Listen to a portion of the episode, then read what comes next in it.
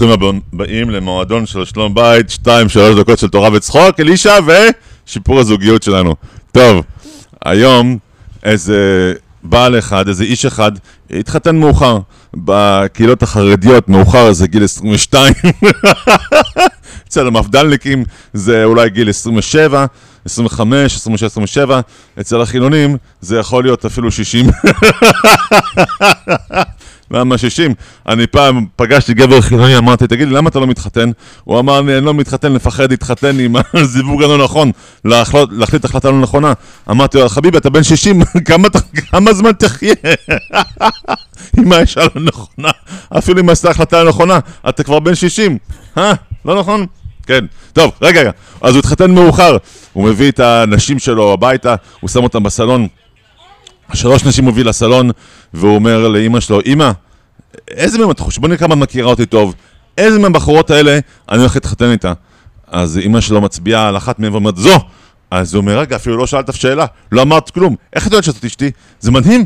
אז היא אומרת, אותה אני לא אוהבת. ואתה התחתנת עם האישה הזאתי, אוקיי?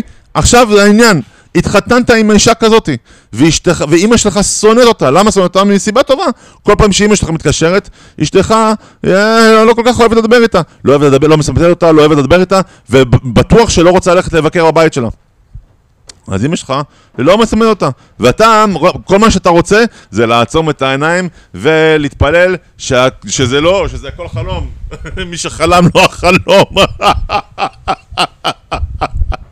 זה לא חלום, זה, זו המציאות. טוב, מה, מה עושים? כתוב בפרשת קדושים, כן? שצריך לכבד את ההורים, איש אביו ואימו תיראו, כן? ואת שבתה תשמור. את ההורים צריכים לכבד. זה מצווה, עשה דאורייתא. ואף על פי כן, נוסף על זה, עד מתי לכבד אותם?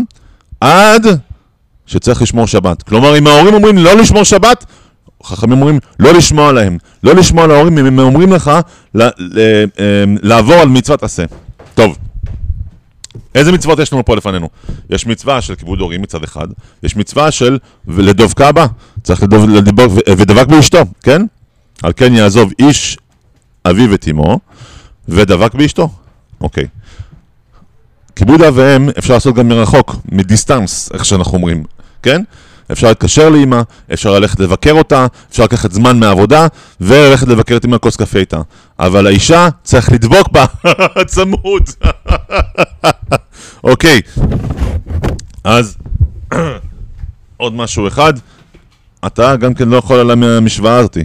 מי שצריך להילם מהמשוואה זה דווקא לא אתה, זאת אשתך. כי היא זאת שיש לה בעיה עם אמא שלך.